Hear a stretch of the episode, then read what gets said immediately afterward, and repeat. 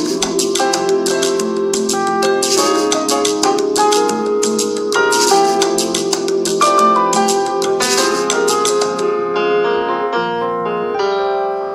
バチャンネルこんばんは。こんばんは。4月12日火曜日、えー、あと1分で 13日になります。大変失礼しました。あの、締めの文句をね、考えてたら時間経っちゃった。そうでしたか。ええ、今日から。俺は、いや、違う。突っ張る。ことが？男の、違う。いいですね。あの、千人の歌が入りました。たった一つの勲章だって。いいです、そんなこと。えっと、そう。うん。まあ、カバチャンネルも定期的にこうリフレッシュしなくちゃいけないとね、常々思っており。はい。まあそれは時々私にこうケージのようにシュパーンって降りてきて、ダメだこのままじゃって思われるんですけど。今回はじわじわっと来まして。まあ最後の締めの言葉をね、そろそろ変えたらどうかなって昨日話したのね。で、マスターが考えたと。今言ったら終わっちゃうね。お楽しみに。はい。そんな感じですが。うん。まあ、やっぱりね、テーマはうん。主体的だよね。うん。まあ、あの、前回、今までのね、締めの言葉も、うん。あなたの人生の主役はうんあなた自身ですっていう部分で、いわゆるその主体的うん。というところでしたね。うん。はい。7つの習慣の最大にして最初の項目っていうか、そうそうそう。ナンバーワンに大事なところがそう主体的であるっていうことだからね。そうですね。本当にね、あの、まあ原則とこの第一の習慣うん。というのは、本当にね、まあ授業の中でも半分まではいかないけど、もうそれぐらいに近いぐらいの時間を費やす。授業っていうのは7つの習慣 J そうそうそう。子供たちに教えるやつね。そう。本当にね、それぐらいもう、あの、詰まってるっていうのかな。うん。うんなので、うん。まあ、肝でもあれば、そして、えー、さらに、ボリュームがあるっていううん。ところもあるんで。だから本当にあの、第二の習慣以降は、うん。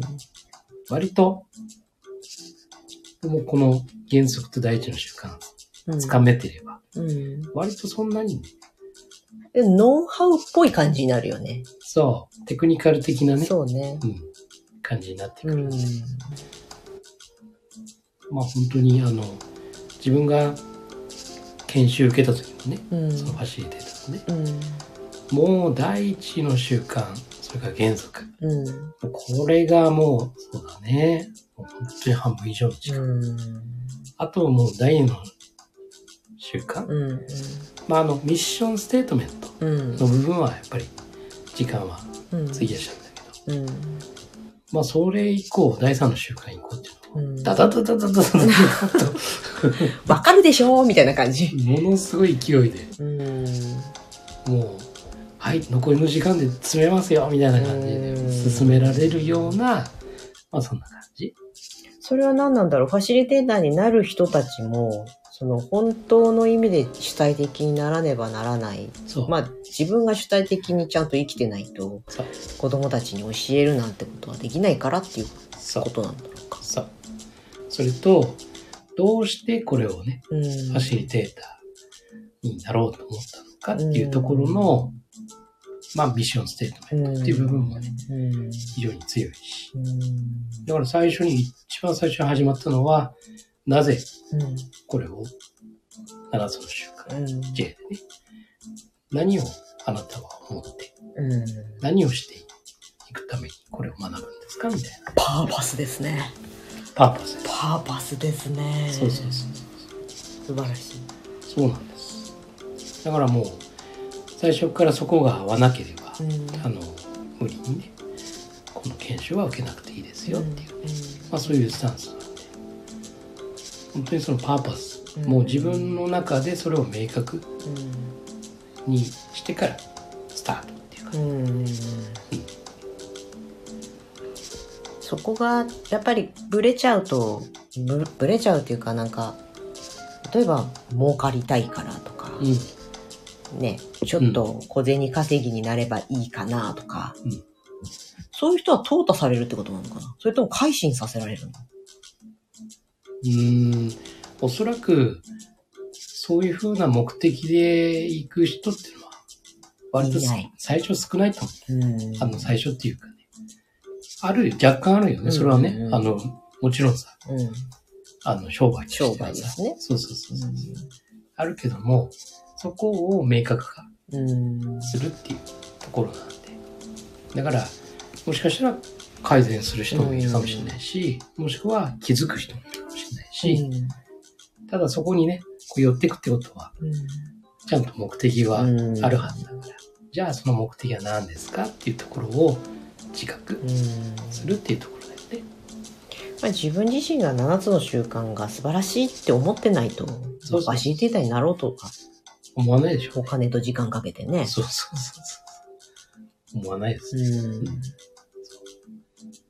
ん。もう、ね、あの過酷な真夏の研修だっね。たけど、あれで全然人柄変わったよね。いや、人柄っていうか。ちょっと、いや、人柄っていうかちょっと、どういうこと？あの、本当にさ、別人まではいかないけど、なんだろうね、変わったよね、やっぱり。よかったと思うよ、だから。ひどい、ひどい人だ。いや、なんでひどいの？ひどい人だったってことなあ。違う違う。やっぱり、どんだけこうさ、7つの習慣的なことを私が言っていても、やっぱり、8割くらいまでしか伝わらなかったようなうんうん。イメージ？そうだね。うんうん。共通言語で話すことができるようになって、こっちも別にさ、別の言葉で言い換えるとかしなくてもうん。良くなったわけじゃない？翻訳、翻訳しなくてもね。うん。そうそうそう。だから100%伝わるし、100%それで会話ができるっていう。そうだね。うん。うん。それはあります。うん、だって、すごい、多分、あそこで詰め込んでなかったら、もっと多分、怒りっぽい、怒りっぽくはもともとないけどさ、切れたりとかもさ、したんじゃないですか？なんかひどい、ひどい人みたいな。いや、ひどくないけど、もともとね。いや、まあ、結婚したてはあれでしたよ、でも。ね、いろいろこう、またありましたけど。でも、その時も別に、性根が腐ってるっていうことじゃなくて、あ、この人なんか難しい生き方してるな、みたいな感じだったからさ。あの、変な、変な人ですね。あの、変な人？え？あの、ほ星をいっぱい持ってる。あ、なんか、変人ね、変人の星をいっぱい持ってるらしいですね。乗り越えてきました。まあ、最終的に7つの習慣 J ファシリテーター研修で、開眼したっていう感じがする。うん、多分、なんか自分の中で整理ついたんだろうね。うん。あの、なんだろう。こうなんだとかさ、うん。そういう部分も、まあ、あったのはあったんだけど、うん。それよりも、自分とは、っていうところが見えた。うん。本当に客観的に。あの、割と見れた方だとは思うんだけど。でもね、本当にこう、100%ね、入れてたわけじゃないから、まあ本当に100%近くこうね、自分のことや、あと、周りのことやね、がこう、それこそ一時停止ボタンを押してね、あの、スペースをたくさん作って見れるようになったかなって、そうだね。視座が一段上がった感じがするもんうね。ん。素晴らしいです。私、なんぞよりも、もっと、プロフェッショナルになっていただきまして。よかったです。うん。私多分同じ授業、研修受けろってやっても無理だわ。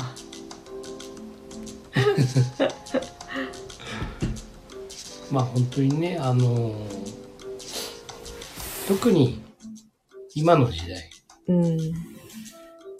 まあ情報社会、うん。まあ超情報時代だよね。うん。情報が溢れてるうん。時代だからさ。やっぱりいろんなこう情報をキャッチしてね。うん。で、やっぱりその一時停止ボタンがなければ、うん。ね、例えば、まずいって、うん。もうこういうことしないとダメなんだ、みたいなね、あの、反応的にね、動いちゃう。だから今、ちょっとね、世界的にもさ、戦争とかいろいろあるけども。ただあれも、結局その、実際に自分自身がさ、その場にいるわけでもなければさ、実際にそこに関わってるわけでもなければさ、だから何が本当かはわかんないじゃない。実際現場で起こってることとかさ。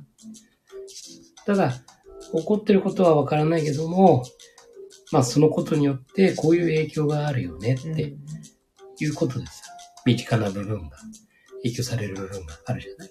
まあそこで、ああ、こういうことが起こるかもねっていう話がいっぱいね、情報が流れてくる中で、やっぱりそのまんま瞬間的にね、受け取るんじゃなくて、ちょっと一時停止ボタンを押して、で自分で考えてみる。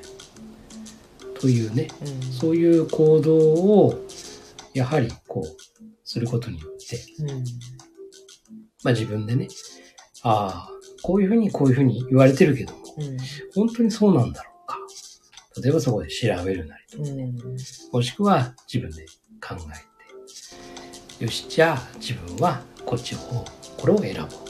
こういう考え方で進もうとか、こういう準備をしていこうとか、という、こう自分でね、選択して、いわゆる冷静にね、そうだね。うん、俯瞰してね、こう見て、自分にとって、ああ、これでこういう選択が自分には適してるな。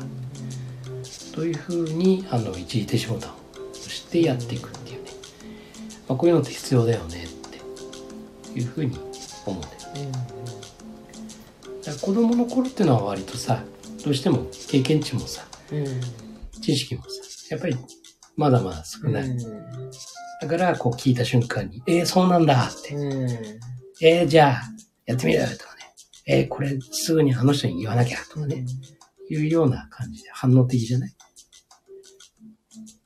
で、そこで、まあ今子供たちにね、教えてるのは、ここで一旦一時停止ボタンを押すんだよって。そして、自分で考えるって力をね、身につけてみようねって。確かに正しいかもしれない。でも間違った情報かもしれない。なので、一旦自分で考える。うんそのことによって、これが本当に自分にとってね、正しいものなのか、違ったものなのか、もしくはいいものか、悪いものか、というものが見えてくるからね。という習慣をね、つけることによって、より自分のね、望む、その将来というか、未来の方に近づいていくからねってね。まあそういう話をしてた。なんかあの、やっぱり反応的にバッてなっちゃうタイプの人って。そう考えると、子供のままうん、みたいなそうだね。とこがあるよね。うん。そうそうそう。あと、なんかのアニメかなんか見てて、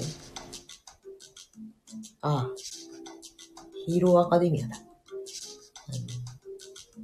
のよく大声で怒鳴り散らす人は、怖いからだ、みたいな。臆病だから。まあ弱い犬ほどよく吠える的な話なんだと思うんだようん。それもやっぱり子供って自分のことを弱いってうん本能的に分かってるじゃん、それの延長線上なのかもしれないなってちょっうん。と思ったよねうん。大きく見せるためにわざとこうね大きい声でみたいなそうだね。でそういう人は反応的であることが多いような感じもするし、そうそう。まあね子供のままでいいのかいっていううん。あのー行動自体はさ、うんやっぱりこう、大人になってくるとうん自立してると思うんだ。うん行動自体はね。なんだけど、やっぱりその考えるっていうところでの自立っていうのができてないかなっていうのはあるよね。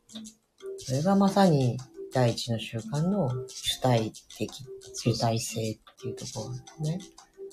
だから、まあ人間の成長は最初依存から始まって、うんで自立して、うん。相互依存っていう、こういうステップでいくんだけども、あの、多分、まあ、小学校、中学校、高校、うん大学、社会人って、行動自体、人としての行動自体としては自立うん。はみんなしてると思うんだよね。なので、まあ、割とその、自分はね、ちょっと依存してるからとか、自立してないからとかっていう大人いたとしても、うん。実際は自立してるんですよ。うん。自立してるけど、100%自立してるわけじゃなくて、うん。ね、30%ぐらい、ちょっと依存の方にね、うん。入ってるよっていうね。その30%は何なの？って言ったら、その考える。まあ、いわゆる一時停止ボタン、うん。押せないというね。まあそういうちょっと自立まで達していない部分がありますよって。よくもう総称してさ、うん。自分は自立してないからとかさ。そういうのがあるのうん。言われるけども、決してそんなことなくて、自立してるんだけど100%じゃないんだよねっていうね。それはじゃあどこかって。それを自覚すると、自立へうん。のすごく近道になるんじゃないのかなって。0か100かってうん。考えなくてもいいってことだよね。そうなの、そうなの。だって生きてんだからさ、そう。まず生きてる大人としてね、うん生きてるっていうことだけで、自立のそう。ね、半分は確実にいってるよね。そうなの。言ってるんですよ。うん。だってね、それまで何十年もさ、うん。ね、あの、自分で働いたりうん。さ、うん。まあ家族を持ったりとかさ、してきてるわけです。うん。これはさ、ね、誰かに全部さ、任せっきりでやってたわけじゃなくてさ、ぱり自分がね、うん。選んだり、自分が決めたりしてきて、結果ね、うん。今こういうふうになってるわけ。うん。だからやってきてるんですよ。ただ、この部分は欠けてるよねっていうのがね、うんやっぱりあるだけであって。うん。だからみんなね、自立してますからは足りてない分を少しずつ。増やしていけばいいってことだよね。そうそうそう。遅いとかないしね。そうそうそうそう。ないです。だからこそ早いうちからそういうのを体感的にこう学んでいける7つの習慣 J っていうのは、まあ、人生の近道っていううん。感じはするよね。そうだね。うん。はい。はい。そんなこんなで、はい今日から締めの言葉が、今日から俺は？いや違います。締めの言葉が変わりまして。行きますよ。はい。噛んじゃうかもしれない。新しくて。行きます。はい。あなたが見ている現実は、自分で選んだ現実です。おうー、ん主体的。そんな感じで今日はおしまいにしましょうか。はい。ありがとうございます。はい、ありがとうございました。はーい。おやすみなさい。